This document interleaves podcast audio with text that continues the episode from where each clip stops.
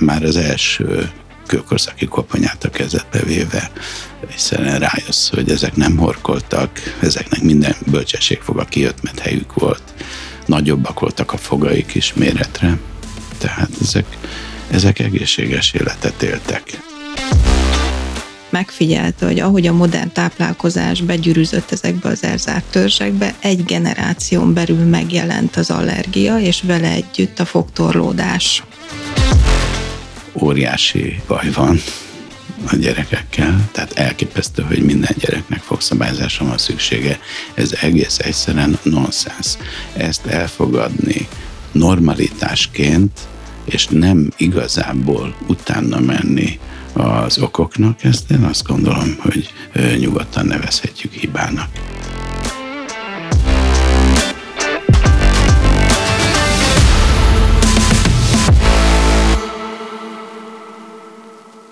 Szerusztok, kedves hallgatók! Nagy szeretettel köszöntünk mindenkit a Dental Manager Podcast következő epizódjában. Házigazdaként Bejci ül itt mellettem. Házigazdaként ezt nem kellett volna előre megbeszélni? Jó lesz. De ami még sokkal-sokkal izgalmasabb, hogy itt előttem két csodálatos szakember, akinek a munkásságát nagyon-nagyon tiszteljük, és megtisztelve érezzük magunkat, hogy elfogadták a meghívásunkat ebbe a podcastbe, akik nem mások, mint dr. Volomné Varga Valjanna és dr. Volom András. Nagyon sok szeretettel köszöntünk benneteket, sziasztok! Sziasztok! Sziasztok! Mindkettőtök témája én úgy gondolom, hogy nagyon izgalmas, és nem feltétlen konvencionális így a fogorvosi világban, mert hogy Marian mi a funkcionális szakember, erről majd egy következő epizódban nagyon sokat fog nekünk mesélni, ha minden jól megy. András pedig azon kívül, hogy most már hogy is? Hát egy 30-40 éve? 30 hát 39 éve uh-huh. dolgozom dolgozik. Igen, nagy, hát az egyik legismertebb esztétikai fogorvos az országban. Az összes konferencián találkozhattok a nevével, előadóként, szervezőként. Úgyhogy én úgy gondolom, hogy a fogorvosi szférában gyakorlatilag egy megkerülhetetlen, csodálatos szakemberről van szó. Úgyhogy ezért is nagyon örülünk, hogy most itt vagy velünk.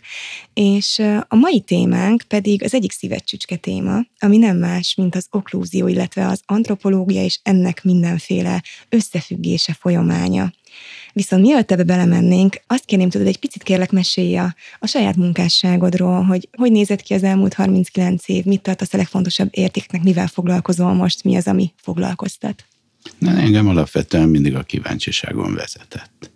Tulajdonképpen a legelejétől ez határozta meg azt, hogy hogyan viszonyulok a fogászathoz. Emlékszem, amikor ötödéves voltam, akkor úgy éreztem, hogy ez nem volt egy szerencsés választás tőlem, mert rettentő fáradtságos és gyötrelmes favágásnak tűnt.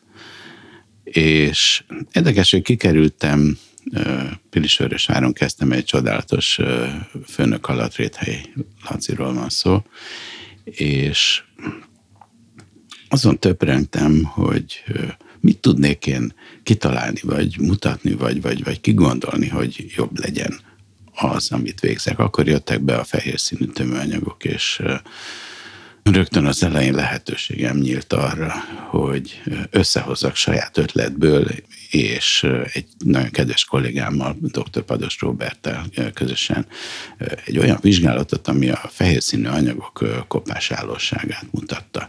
És ami a legmegdöbbentőbb, ez egy scanning elektromikroszkópos sztori volt, meg tudtuk oldani azt, hogy ilyen felvételek készüljenek, és a legnagyobb megdöbbenés az volt az én számomra, hogy az jött ki, hogy az egyébként sokat alázott szocialista gyártmányú ebikről, az a felső középmezőnyben végzett. Tehát rögtön volt a kezemben egy olyan felismerés, hogy én itt közép-kelet-európában egyszerű kis fogorvosként, ha kigondolok valamit, akkor ezt meg tudom valósítani, és ebből aztán olyan tudást is tudok deriválni, ami a gyakorlatban használható.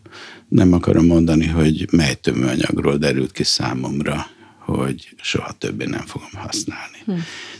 Én azt gondolom, hogy akkor jöttem rá arra, hogy milyen szerencsés vagyok, hogy fogaros lettem, mert elképesztő szabadsága van általában véve úgy gondolom a többi gyógyító szakmához képest a fogorvosnak, hiszen ki gondolja, hogy kikkel és mivel, milyen anyagokkal és milyen eszközökkel szeretne dolgozni, és több-kevesebb sikerrel, de ezt keresztül tudja vinni. Míg hogyha tegyük föl, én egy szívsebész vagyok, akkor szinte az egész egészségügytől, az egész háttértől függök. Tehát majd elindulok a hierarchia alján és majd talán valamikor operálhatok is, és egyáltalán, hogy tudjak-e operálni, az attól függ, hogy az adott biztosítási rendszernek van-e elegendő erőforrása arra, hogy hátteret adjon nekem. Hát ehhez képest mi szabad emberek vagyunk. Tehát én azóta ilyen freemannek gondolom magam és nem fogtam vissza magam egyáltalán. Tehát így vezetett a sorsom sok érdekesség felé, amik nagyon izgattak először elkezdtem a fogászathoz képest egy picit off-topic jellegű dolog volt, akkor legalábbis fogszorítással foglalkozni, tehát tudtunk róla, hogy van, de valahogy erről senki nem beszélt. Aztán becsúszott az életembe nagyon nagy erővel és elementáris hatásokkal a szálerősítés, aztán utána visszaelveztem, vagy folyamatosan ott tartott tudtam magam mellett a fogszorítás témáját, és ez kezdett el kiterjedni, terebélyesedni, mert engem nem elégített ki az, hogy megértsem azt, hogy létezik a jelenség, hogy esetleg a fogsor érintkezésnek milyen anomáliai, anomáliái okozhatják, hanem egy idő után föl kellett ismerjem, hogy ez egy sokkal mélyebben ható dolog, és elkezdtem az eredet után érdeklődni hogy volt ez régen. 8-10 ezer évvel ezelőtt, vagy még korábban, és ez már egészen messzi vizekre vitt. És akkor itt indult el az antropológiai érdeklődés ezek szerint?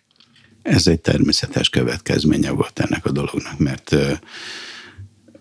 ha valaki komolyan veszi ezt, és az antropológia természetes módon ment át az én életemben a paleopatológiai érdeklődés irányába, akkor azt látja, hogy ahogy megváltozik az élete az embernek, letelepedik, elkezd földet művelni, onnantól kezdve az egészsége katasztrofális mérepülésbe kerül, és ez az utóbbi évtizedekben itt Európában hihetetlenül felgyorsult. Tehát minden szakember azt mondja, a stádikat nem olvastam erről, de mindenki, aki ezzel foglalkozik, azt mondja például fülörgégeszek, hogy rémesen megszaporodtak az allergiák és a többi. Ezek a dolgok az, hogy tönkre megy az egészségünk, a testünk, nem mozgunk eleget, nem rágunk eleget, összetöpörödik az arckoponyánk, ezek mind olyan durva környezeti hatások, amiket magunknak okozunk, és ezek iszonyú gyorsan be tudnak állni, egy generáció alatt is elő tud állni ez a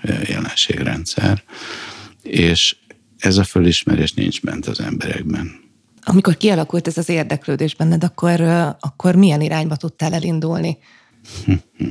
Én azt gondoltam, hogy nincs más út előttem, mint az, hogy meglássam, hogy régen valóban más volt-e a ágyzsont mérete az embereknek, és nagyon kedves páciensem révén volt szerencsém a Természettudományi Múzeumban, az embertárban vendégkutatóvá válni. Ezt ugye az embertárat nevezhetjük antropológiának, és ott Événger Sándor vezetőkutató mentorálása mellett végezni a feladataimat, és ez sokkoló. Tehát az, már az első kőkorszaki koponyát a kezedbe véve, hiszen rájössz, hogy ezek nem horkoltak, ezeknek minden bölcsességfoga kijött, mert helyük volt. Nagyobbak voltak a fogaik is méretre. Tehát ezek ezek egészséges életet éltek. De ez nem volt mindenhol jellemző egyébként a kőkorszakra, tehát nem lehet egy olyan véleményt mondani, hogy régen a kőkorszakban minden marha jó volt. Ez, ez így nem igaz. Nagyon függött az élőhely adottságaitól. Tehát ugyanúgy lehettek megverve elképesztő hiánybetegségektől, betegségektől, parazitózistól, maláriától, de akik olyan helyen laktak, ahol ezek kevésbé voltak kifejezettek, az viszont paradicsomi volt. Tehát ott a stressz indikátorokat nézzük, a fogazaton és a csontozaton a stressz indikátorok azok a jelek, amelyek arra utalnak, amelyeket az antropológusok vizsgálnak, hogy mennyire szenvedtek testi bajoktól. Vannak olyan populációk, ahol sem szúvasadás nem volt, ahol magasak voltak, erősek, hibátlan csontozattal. Ezek gyakorlatilag a földi érdekeltnek megfelelő dolgok, helyek. Mennyi ideig éltek ezek az emberek? Ez egy érdekes kérdés. Nem éltek olyan hosszú ideig, de ma van egy olyan gondolatiság, hogy hát régen könnyű volt, nem voltak se betegek, se rákosak, mert 20 éves korukban meghaltak.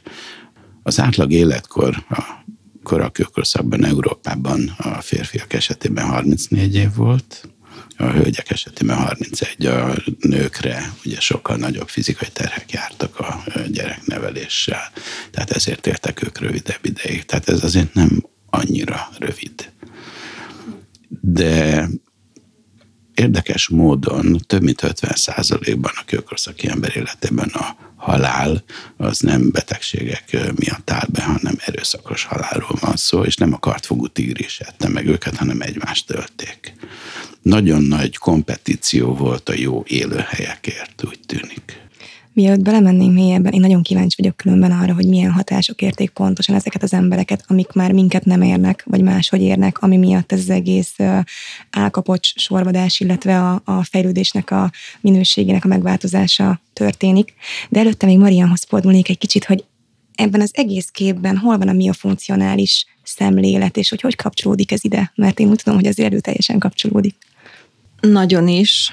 Tulajdonképpen mind a ketten oda jutottunk külön utakon ugyan, de ugyanazok a kutatók kerültek képbe, például egy kanadai fogorvos, Price, aki végigjárta ezeket az elzárt törzseket, és azt mondta, hogy a szuvasfogakat vizsgálva másra is rájött, hogy a táplálkozás az nem csak a fogak egészségére hat ki, hanem arra is, hogy hogyan tud az álcsont fejlődni.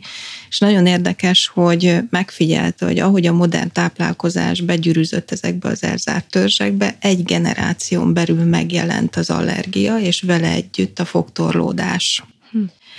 Úgyhogy ez egy nagyon érdekes megfigyelés ebből a szempontból, és aztán persze jöttek mások is, akik fölhívták a figyelmet, hogy a légzés, a táplálkozás, a nyelvpozíció, a nyelés mikéntje az hogyan kapcsolódik a fogak állásához, a fogsorzáródáshoz, és én meg tulajdonképpen úgy csöppentem ebbe az egészben, mint Pilátus a krédóba, amíg otthon unatkoztam a három gyerekemmel a gyesen, akkor András meglepett egy 40 oldalas fordítani valóval a miofunkcionális fogszabályozókról, és számomra ez egy első szerelem volt, egy azonnali szerelem, mert azt láttam, hogy egy gyerekbarát módszer, hogy időben elkezdi kezelni a problémákat, és komplexen vizsgálja, és a funkció és a forma egy egységben van kezelve, úgyhogy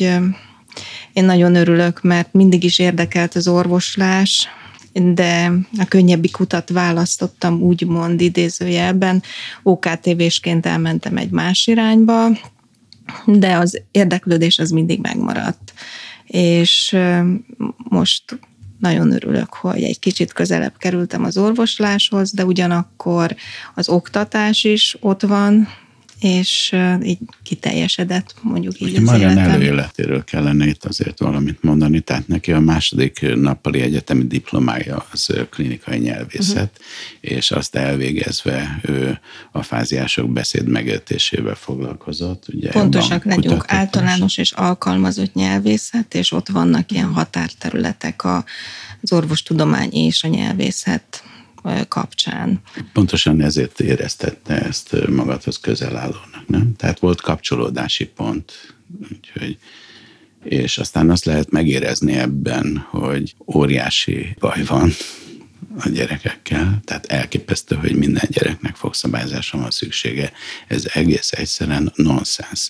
Ezt elfogadni normalitásként, és nem igazából utána menni az okoknak, ezt én azt gondolom, hogy nyugodtan nevezhetjük hibának. Uh-huh. És ezek a felismerések meg az, hogy van mit értelmesen tenni, vezettek gondolom téged arra, hogy becsatlakozzál ebbe, nem? Mm, igen, mindenképpen. Számomra tényleg nagy öröm, hogy azt látom, hogy a kezem nyomán nem csak a mi rendelőnkben, hanem az egész országban elindult egyfajta változás, egy szemléletváltás, és egyre több fogorvos kezdi el alkalmazni ezt a módszert, és egyre többen látják azt, hogy nem elegendő csak a fogak formáját nézni. Egyébként 88-ban megjelent egy tanulmány, és az Amerikai Fogszabályozási Akadémiának a lapjában, és az egy nagyon komoly vészcsengő volt. Követéses vizsgálat 10-20 éves távlatban nézték azt, hogy a fogszabályozások stabilitását tekintve hány százalék tekinthető mindössze elfogadhatónak hosszú hm. távon? Tippeljetek, hogy ez hány százalék volt. Hogy az elvégzett fogszabályozó kezeléseknek hány százaléka marad sikeres. Marad hosszú, de magyarul Mondjuk hány tíz... százalék marad ott, ahová uh-huh. szabályozták? Hát én azt mondom, hogy szerintem 30. Én azt mondanám, hogy 5. 10. 10 de azért ez egy sokkoló szám, mert ez azt jelenti, ugye, hogy 90% kuka. Tehát ez mindenképpen elgondolkodtató, és ha bár már a, a 20. század elején többen fölhívták a figyelmet arra, hogy igen, kapcsolat van. Többek közt Engel. A, uh-huh. en, igen, ő is. A légzés mikéntje, a nyelvpozíció, a nyelés, a táplálkozás és az oklúzió között, de ez valahogy feledésbe merült azzal, hogy megjelentek a gyorsan és hatékonyan formát változtató multiband készülékek. És aztán eh, később jött a fölismerés, ugye az orvosok maguk is látták, hogy valami nincs rendjén, mert az eredményeik folyamatosan visszaesnek. Erre jött rá ugye Chris Ferrell is, aki kifejlesztette ezeket a miofunkcionális készülékeket először, hogy valamit tenni kell ebben a kérdésben. Úgyhogy én nagyon örülök, hogy terjed ez a szemlélet, és remélem, hogy az én munkám ebben azért nem keveset nyomott alatban, hogy ez így történt. Hát mi ezt abszolút így gondoljuk, igen. Ezt a nyomvonalon visszatérve egy kicsit az antropológiai kutatásokra, nagyon sok faktort mondtatok, ami befolyással bír arra, hogy az álcsont milyen módon fejlődik. Erről meséltek egy kicsit, hogy akár gyerekkorban, akár felnőttkorban mi volt régen más? Mi volt az, amitől jól működött valami, és mi az, ami elromlott esetleg? Nem lehet ezt máshonnan nézni csupán az életmód oldaláról. Egy korai kőkorszakban élő halászvadász tagja, akik tegyük föl, hogy egy jó helyen éltek, tehát ahol volt kisvad, volt nagyvad, volt víz, voltak zöldek, növények az ugye hogyan élt? Tehát a halászvadászokra az jellemző, hogy nem voltak házaik. Ezért is volt nagyon nehéz a nők élete. Ezért is éltek rövidebb ideig, mert nekik ugyanúgy vonulniuk, vonulniuk, mozogniuk kellett a törzse, plusz még a gyerekeket ellátni. Ők úgy táplálkoztak, hogy azt ették, ami az útjukba akadt, és ez ugye nem úgy zajlott, hogy ott egy bevásárló központ, hát menjünk be, és akkor vásároljunk be, és akkor majd tovább bandukolunk, amerre a mamut jár, hanem gyakorlatilag amit találtak, azt fölkapták, megették. Tudjuk azt is, hogy hogyan táplálkoztak, mert egyes lelőhelyeken székletek, székletminták maradtak meg, és ami az egyik ilyen studyban nekem feltűnt, hogy egy a mai tavi lótuszhoz hasonló, de attól arhaikusabb növénynek a magvait is. Tehát nagyon sok magot fogyasztottak, nagyon sok félét fogyasztottak. Zöldeket, hiszen az kéznél volt. Azért, hogyha a hallgatókat megpróbálom arra rávenni, hogy elképzeljék, hogy ott állnak kint egy erdő szélén, egy tisztásan, és a jó szándékom révén adunk rájuk valami állatbőrből készült lebernyeget, de egyébként mezitláb vannak. Éljenek meg, fogjanak valamit, valamit, ami hús, ami ehető. Egy madarat mondjuk. Elröpült? Hm? De nagy baj. Úgyhogy tehát nem volt nekik azért olyan könnyű életük, de ahol bőséges volt a vadállomány, ott jutottak proteinhez. Ezt például a csontoknak a stroncium tartalmából tudjuk. Egyébként nagyon érdekes, hogy a paleopatológia mindig összehasonlításban kezeli ezt a dolgot, és az adott populációnak a környezetében élő állatmaradványokból, azoknak a csontjaiból pontosan ki lehet mutatni, hogy például nagyon sokszor kecskét, meg ilyen állatokat használnak, hogy mennyire volt jól táplált, mennyire volt proteindús az étkezése ennek a populációnak. Szóval az ő életük azért volt másabb, mert folyamatosan mozgásban voltak, tehát nem úgy mozogtak, hogy na hát egy héten háromszor lemegyek a gymbe egy másfél órát gyúrni. Nem, ők folyamatosan mozogtak, ették azt, ami az útjukba ha jó területen éltek, ami bőségben és nagy diverzitásban adott táplálékot, akkor ennek megfelelően nagyon divers módon táplálkoztak. És hogy honnan tudunk mi sokat ezeknek az embereknek az egészségéről. Például a fogak. A fogak zomácát képző sejtek, az ameloblasztok nagyon érzékenyen reagálnak a stresszekre. Ez lehet olyan stressz, hogy egy gyermek szemelátára legyilkolják a szüleit. Lehet olyan stressz, hogy elkapott egy nagyon durva hasmenést, egy valami komoly fertőzést, és tudom én egy hétig szenved. Lehet az, hogy kifogytak az élelmiszerekből, és éheztek heteken keresztül. Lehet az, hogy ráesett egy faág, és eltörte a karját, stb. Tehát ezeknél a reakcióknál, ezeknél a történéseknél egész pontosan, ahol a szervezet extrém igénybevételnek van kitéve, az ameloblasztok vagy megváltoztatják a működésüket, vagy leállnak. Egy hónapos pontossággal ki lehet mutatni a egyedet értő komoly stresszfaktorokat a fogzomácból. Később már a csöves csontok, nagy csöves csontok epifiziseiből lehet kimutatni ezeket. A halált megelőző 6-7 évre visszamenőleg nagyon pontos képet tudunk kapni ezen területeknek a radiológiai elemzéséből, hogy miképpen és hogyan élhettek ezek az emberek. Szóval summa summarum, ezek az emberek folyamatos mozgásban voltak, sokszor éheztek, a mai PubMed study egyre több információ van arról, hogy az éhezésnek milyen jó illettani hatásai vannak. Gondolok itt az intermittent fastingra és a mhm. demenciától kezdve a diabetesen át. Azt is tudjuk, hogy a intermittent fastingot, tehát ezt a napi... Időszakos bőt. Igen, tehát időszakos bőtnek, köszönöm szépen. Ezt például ma onkoterápiához is használják. Milyen módon kell ezt elképzelni?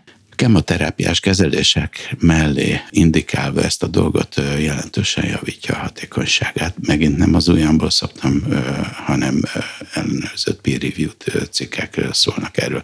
Ezek az emberek azért voltak nagyon egészségesek, mert mozogtak, étkeztek, nagyon változatosan, és hát hozzá kell tegyem, hogy esélytelen volt az, hogy bármilyen finomított szénhidrátot magukhoz vegyenek. Vagy egyáltalán feldolgozott élelmiszer? Nincs, nem volt feldolgozott élelmiszer. Nem volt alkohol, nem volt túlzott mennyiségű vörös hús. Tehát... És ha rákanyarodunk arra, hogy konkrétan az álcsontnak a fejlődésére milyen dolgok voltak annó befolyással, és mi az, ami most változik. Itt Féli Medi Marianra is fogok a nézni, mert tudom, hogy gyerekkorban is mindenek ez nagyon... előtt, ugye a rágóizmoknak az erőssége, ezt kimutatták, hogy egyenesen arányos azzal, hogy az álcsont hogyan tud növekedni. Hogyha valaki nem rág, és egyébként ha még egy lépést hátrébb lépünk, nincs szoptatva, a szopás az nagyon jól erősíti a rágóizmokat, tehát így módon is befolyásolja az álcsontnak a nagyságát. Te hogy szoptattak ugye a halászvadászok? Magukra Le, tekerték a gyereket, a így Igen. van. Ágy nem volt nem lehetett lefeküdni és lefektetni a gyereket. A gyerek vagy odállt az anyja elé, és szopott állva, amíg az anyja ült valami kövön, vagy bármin egy fatörzsön vagy félig ülő helyzetben, hogyha teljesen másképp ezt te tudod. De hogyha a festményeket megnézed, például a, akkor is azt látod, Középkori hogy a, Madonna hogy a, hogy a babák ott vagy egyenesen ülnek, vagy félig megdöntve. És De semmiképpen sem állnak is. fekszenek. És ennek az a jelentősége, hogy amikor fektetve szoptat az ember, akkor az anyamell az befedi az egyik ornyílást, és már kevesebb levegőt kap a gyerek, és elkezd eh, szájat nyitni, és a száján venni a levegőt. Tehát a, a szájlégzésre szoktatás első momentuma lehet az, hogyha A valaki lefektetve szoptatás. fektetve szoptat, és egyébként meg amiatt sem jó, mert közben, ha fekszik a baba hanyat, akkor hátra esik a mandibula, úgyhogy ö, az sem előnyös ebből a szempontból. Tehát a, a, valóban a táplálkozás és a táplálás előtte ezek jelentősen befolyásolják azt, hogy mennyi helyünk lesz a maradó fogak számára. Aztán persze fogunk később erről még beszélni, sok egyéb más is, hogy hol van a nyelve, hogy hogyan nyel, ezek mind-mind de, de ez, ez kicsit másképp, tehát kiegészül mással is a kőkorszakban, amik ma nem pótolhatók vissza. Már a táplálkozás sem pótolható vissza. Nem tudtok nekem most ma olyan dolgot mondani a hétköznapotokból, amit komolyan meg kellene rágni. Alma, dió. Nem, nem, nem, mert ezek nagyon könnyű feladatok. Tehát, Valahogy hogyha egy egy viszonyítva öreg, vagy, egész. vagy, vagy, hát ők azért megsütötték este már, a kökorszakiak este már azért. Tehát, Hát ők már nem is nyersen táplálkoztak. nem feltétlenül, de azért nagyon inas mocsingokat kellett megegyenek, de ez még mondjuk úgy pótolható lenne, hogyha te azt tűzött ki magad elő, hogy minden nap öreg marhából készült gulyáslevest eszel, és fél óráig csámcsogsz rajta, ugye? Már ettől kiver a hidegveríték. Hát rendesen ilyenkor el tud fáradni. Nekik nem fáradt el, mert ugye mibe öltözött egy kőkorszaki ember? Bőrökbe Bőrök, feltételezem. Aha. Ha megnyúzol egy állatbőrt, és kiteszed száradni, két hét múlva pergamen keménységűre szárad a bőr, és törékenyé válik. Egy törékeny bőrt hogy húzol te magadra? Ruhaként Azt sehogy? kell tartani. Nem. Más csináltak. Rágással puhították. Egy idő után, ha eleget rágják a bőr ö, dolgaikat, akkor a bőr megpuhul, Megpuhul. és használható lesz. Elképesztő terhelés. Tehát ezek az emberek gyönyörűen fejlett nagy álcsontokkal rendelkeztek, ugye széles szájpadlással. Mi a szájpadlás? Nem más, mint az örüreg alapja. Nem horkoltak. Őrületes, bitangtág felső légutaik voltak. 2009-ben ö, publikálták az antropológusok az Amarna projekt eredményeit. Egyiptomban 301 néhány elhunyt koponyáját vizsgálták meg. Egynél sem volt fogtorlódás. Itt jelentették ki az antropológusok, és deklarálták, hogy a fogtorlódás teljesen egyértelműen rágás eredetű probléma, rágás hiány eredetű probléma. Mert a csont olyan, mint az izom. Az izmot, hogyha terheled, akkor fejlődhet egész életedben. A csont viszont nem, az csak abban a periódusban, amikor képes fejlődni. Ha akkor terhelést kap, használod intenzíven a rágószervedet, akkor olyan méretűre fejlődik a csontod, amiben elférnek a fogaid. Tehát ezeket az extrém méretű terheléseket már a gyerekek is megkapták? Ők is rágták már a Hát ők ruhákat? szoptak. Náluk a szopás volt az, ami a rágóizmokat erősítette, és ez egy nagyon lényeges dolog, mert az arcfejlődés 70-80 százaléka a gyerek első öt évében végbe megy. 6-7 éves korukig szoktak a kőkorszaki gyerekek.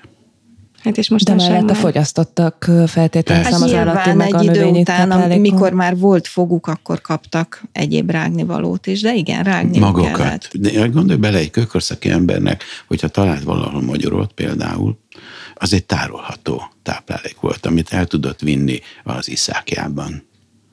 Ugye, tehát a változatos magokat. Például itt jön ez a tavilótusznak a magia, mert mindent megpróbáltak. Gondolom bele is halt egy csomó ember olyasmikbe, amiket nem lehetett megenni, de ami ilyen bogyó volt és összegyűjthető és tárolható, azt vitték magukkal. Tehát nagyon sokféle. Hol mi termett? Innen adódott táplálkozásuk elképesztő diverzitása. Marian, egyszer korábban említetted még a fogtorlódás és az allergia allergiás tünetek Így közötti van. kapcsolatot itt okokozat lenne, vagy ezek csak egyszerre jelennek meg? Abszolút okokozat. Azt ugye többször is kimutatták már, hogy ezek a finomított szénhidrátok borzasztóan károsak, és nagyon gyakran indukálják azt, hogy allergia alakuljon ki. Az allergia pedig együtt jár a szájlégzéssel. Ha valaki szájlégző, akkor a nyelve nem tud fönt lenni a szájpadláson, ergo nem tudja megformázni, nem tudja normál... Mert a szájpadlást nem tudja megformázni. Így van, nem Igen. tudja normál növekedésre serkenteni a felső álcsontot. Ugye normálisan kéne előre is, oldalra is, lefelé is növekedjen, de a horizontális előre, oldalra növekedés az sajnos elmarad, ha a nyelv nincs a helyén. Úgyhogy így függenek össze ezek a dolgok. De hogy felső légúti allergiáról beszélünk. Így van. Így van. Tehát... Légúti allergiákról. Ja, a, a lényeg az, tehát bármi, ami szájlégzéshez vezet, így van, bármi, ami vezet, az súlyosbíthatja. Az, súlyosbíthatja. Az, így van, az keresztbe tesz az álcsont fejlődésnek. De azt azért látni, hogy az elmúlt pár évtizedben az allergiák drasztikusan szaporodnak, nagyon drasztikusan szaporodnak az autoimmunbetegségek, úgy tűnik, tehát ez, ez most egy ex-has vélemény a részemről, hogy azért ez mindenképpen összefüggésben van azzal, amit elfogyasztunk.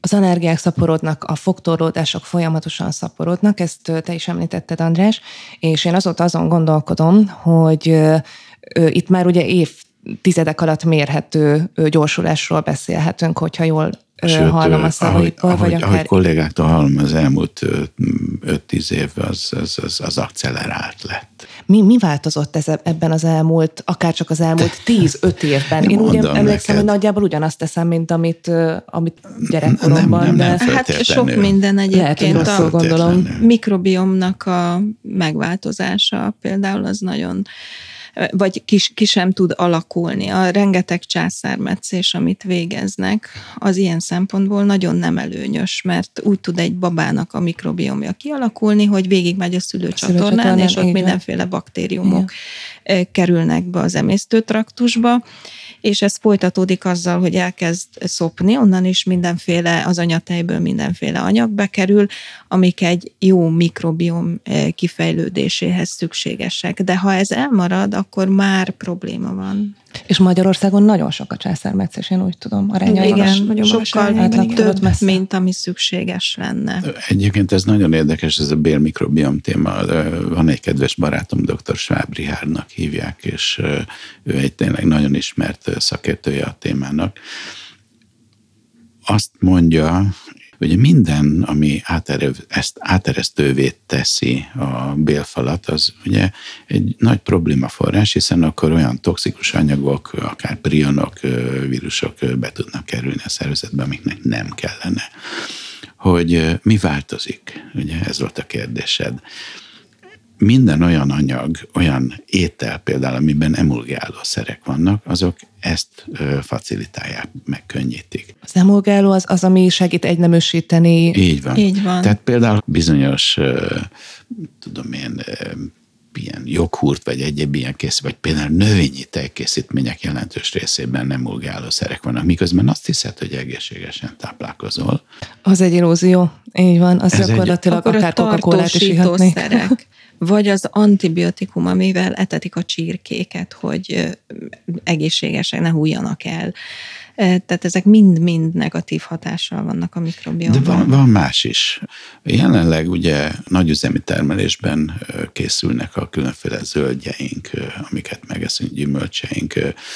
Én úgy tudom, hogy teljesen más nyomelem és vitamin, vitamin tartalma volt akár csak 200 évvel ezelőtt is. És talán a talaj is merül ki, vagy valamilyenhez hasonlót hallottam. Um, Nagyon laikus módon fogalmazok, de hát az vagyok. Múlt héten beszélgettem antropológusokkal arról, hogy amin igazándiból el voltak ők is képedve, hogy például olyan állatok, amelyeket zöld salátán tartanak, tehát tudom én, például egy, egy hörcsög, egy tengeri malac, vagy valami ilyesmi. Szóval ezeknek a, az, az, az élet hossza, illetve egész pontosan például a testükben a nehéz fémek tartalma nagyon durva, ugyanis nagyon függ attól, hogy milyen közegben termelték azt a zöldséget. Hát régen, ha csak nem egy természetes úton mérhetetlenül szennyezett környezetben élt, például az a kőkorszaki populáció, akár mondhatnám azt, hogy egy nem olyan rég kitört vulkán mellett például, tehát ha csak nem ilyen helyen élt, akkor nem voltak ilyen jellegű stresszfaktorok, amelyek az ő egészségüket bántották volna. Ma meg tele vagyunk ezzel, hát egy autópálya melletti gyümölcsösből te mikor ennél szívesen almát? Semmiféleképpen. hát csak akkor mit lehet tenni bennem? Ez a kérdés merül föl, mert ahogy most ezt elmondjátok, ezek nagy részt így a mi modern korunknak az általános dolgai, meg körülményei.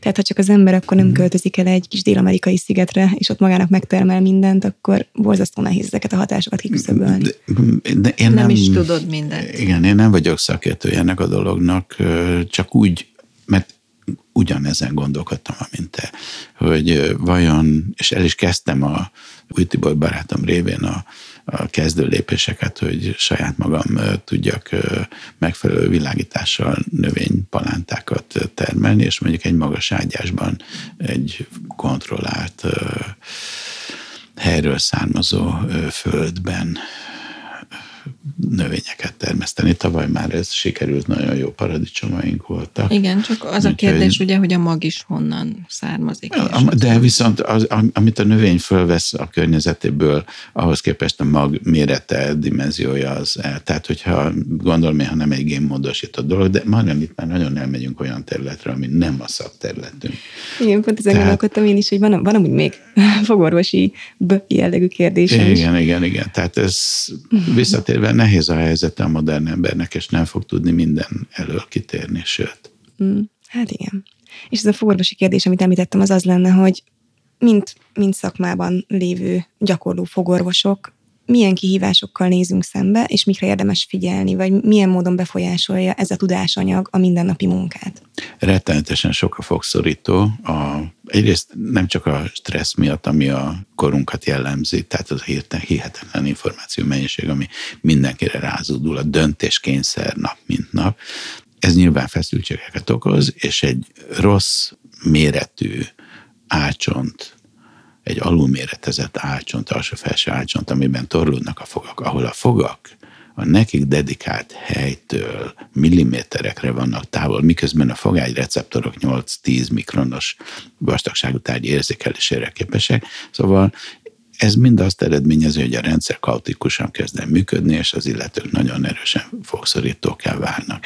A fogszorítók pedig összetörik és szétzúzzák azt, amit a fogorvos készített. De ez csak a fogászati oldal, de hát találkozunk minden nap a fogszorítás nem fogászati jellegű vetületeivel is, tehát például a nyak és hátizom fájdalmak.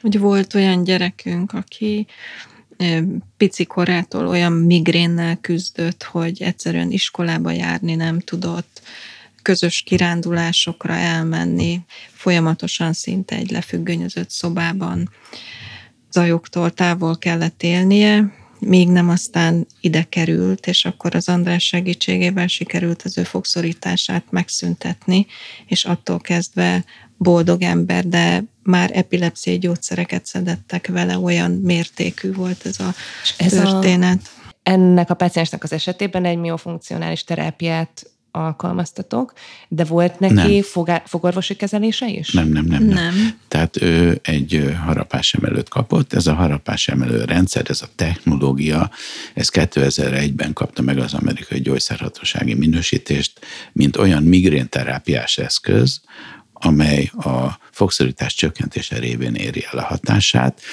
az amerikai gyógyszerhatósági vizsgálat szerint 50-70 százalékkal tudja csökkenteni a panaszokat, ami szignifikáns. És mi benne az innováció, amit miatt eltér egy sima mélyhúzott síntől? A mélyhúzott sín az valójában semmit nem csinál. Amit nagyon sokszor ilyen esetekben az orvosok szoktak javasolni a fogszorító, meg mélyharapó Ez általában az esetek 20%-ában fokozza a fogszorítási panaszokat. Ez jó, hogyha hallja a szakma. Hát mert sint igazából, tehát én annyit csinál, hogy azt rágod szét, és nem a fogaidat csikorgatott széjjel egy darabig, aztán meg aztán már nyilván azokat Miközben is felerősíti a fogszorítást. Ennek az eszköznek a működése az, hogy elől középen van a metszők tájékán egy pici kemény ütköző, amit hogyha a páciensre jellemző módon ügyesen állítanak be, mind méret, kiterjedés és magasság tekintetében, akkor erre ráharapva ez egy koccanás jellegű ingert vált ki, és az pedig egy reflexes izomlazulást, ezt nociceptív működésnek hívják, tehát maga az eszköz neve is nociceptív trigeminális tenzioszupressziós szisztéma, tehát ő ezt ugye... visszamondanám. De egy ügyes dolog, tehát egy reflexet kiváltva éri el a szájzáró izmainak a lazulását. Erre mind nincsen szükség akkor, hogyha a helyén vannak a fogak és jól érintkeznek, és ez a jól érintkezés, ez együtt áll azzal, hogy az izület is a nyugalmi pozíciójában van. Egyébként az a tragédia, hogy már egészen kicsi gyerekeknél is tapasztalhatod ezt, hogy gond van az izülettel, nyitáskor, záráskor, a mandibula kitér jobbra-balra, tehát nagyon durva, sokszor meglepődöm rajta, hogy ilyen pici korban, és akkor nyilván nem lehet NTI-t alkalmazni még, viszont a miofunkcionális eszközökkel ki lehet egyensúlyozni egy picit a harapást az átmeneti időszakban is, és a funkciók javulása, meg ez a harapás kiegyensúlyozás az szokott segíteni a gyerekeknél. Hogyha fogorvosként valaki hallgatja most ezt, a, ezt az adást, és megtetszik neki ez a gondolat erről a fogszorítás terápiáról, akkor ez igényel-e az orvos részéről valamilyen előképzettséget, valamilyen gyakorlatot, hogyan lehet ezen az úton elindulni, egyáltalán a szakorvosi háttér szükséges-e, vagy bárkinek indulhat, mintha csak egy most lehet, hogy nagyon furcsa meg banázsban, mintha csak egy Invisalign terápia lenne, nyilván ahhoz is kell szaktudás, de nagyon sok esetben akár szakvizsga nélkül is szoktak elájneres terápiát alkalmazni. Tehát az érdekelne, hogy hogyan indulhatok én ennek neki, hogyha fogorvosként úgy döntök, hogy ez ennek hasznos lesz a rendelőmben. külön szakorvosi végzettsége vagy igénye, hogy egyetemeken tanítanak ilyen bevezető jellegű tudásanyagokat, de én arról tudok beszélni, amit én csinálok. Tehát ez egy szemléletváltást igényel.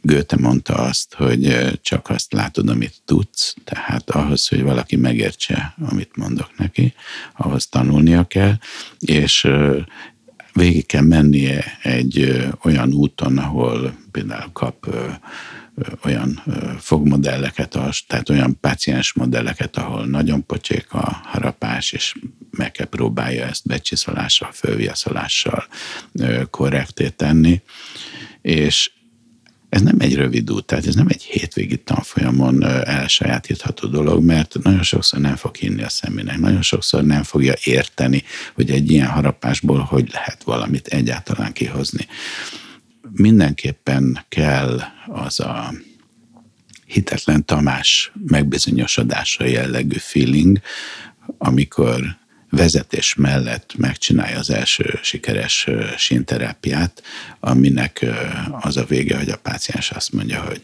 hú, marha jól érzem magam, elmúltak a nyak és hátizom fájdalmaim, kialudtam magam végre, 15 év óta először pihenten ébredtem. Tehát két dolog kell ahhoz, hogy valaki ezt végig tudja járni. Három, inkább három. Egy, akarnia kell, de nagyon. A második, meg kell érintse őt a siker, tehát érzelmileg elkötelezett kell legyen. Tehát rá kell jöjjön, hogy ezt lehet jól csinálni, meg lehet egyáltalán meg lehet oldani sikerrel, és az az érzelmi töltés, az már átsegítheti őt azon a azt követő hosszas tanulási folyamaton, és akkor a végére még sikeres terapeuta lehet belőle ebben a kérdésben. Ez egy nagyon szép végszó volt szerintem így a mai adásunkhoz. nagyon rengeteg érdekes dolog elhangzott. Én félig szájtátva hallgattam. lehet, is nem lehet hogy egy második epizódot majd valamikor Lehet, leszervezhetünk, igen. mert bennem is nagyon-nagyon sok kérdés maradt elképesztően érdekes ez a téma, és úgy érzem, hogy a felszínnek a legkülső rétegét kapargatjuk, úgyhogy... Igen. Igen, mert... Ez a minden mindennel összefügg. Igen, mert, mert ebben benne van a testtartás, benne van a légzés, benne van a psziché.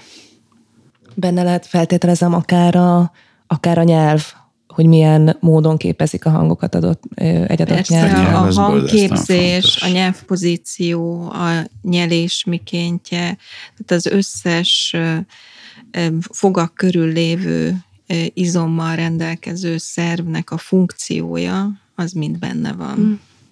Hát ez egy elképesztően szerteágazó téma, és szinte biztos vagyok benne, hogy ezt valamilyen formában folytatni fogjuk még ezt a beszélgetést a későbbiekben. Most viszont lejárt sajnos az időnk, úgyhogy le is fogjuk ezt a beszélgetést zárni. Kedves Marian és András, nagyon-nagyon köszönjük, hogy elfogadtátok a meghívásunkat, és ezt a rengeteg értékes gondolatot is köszönjük.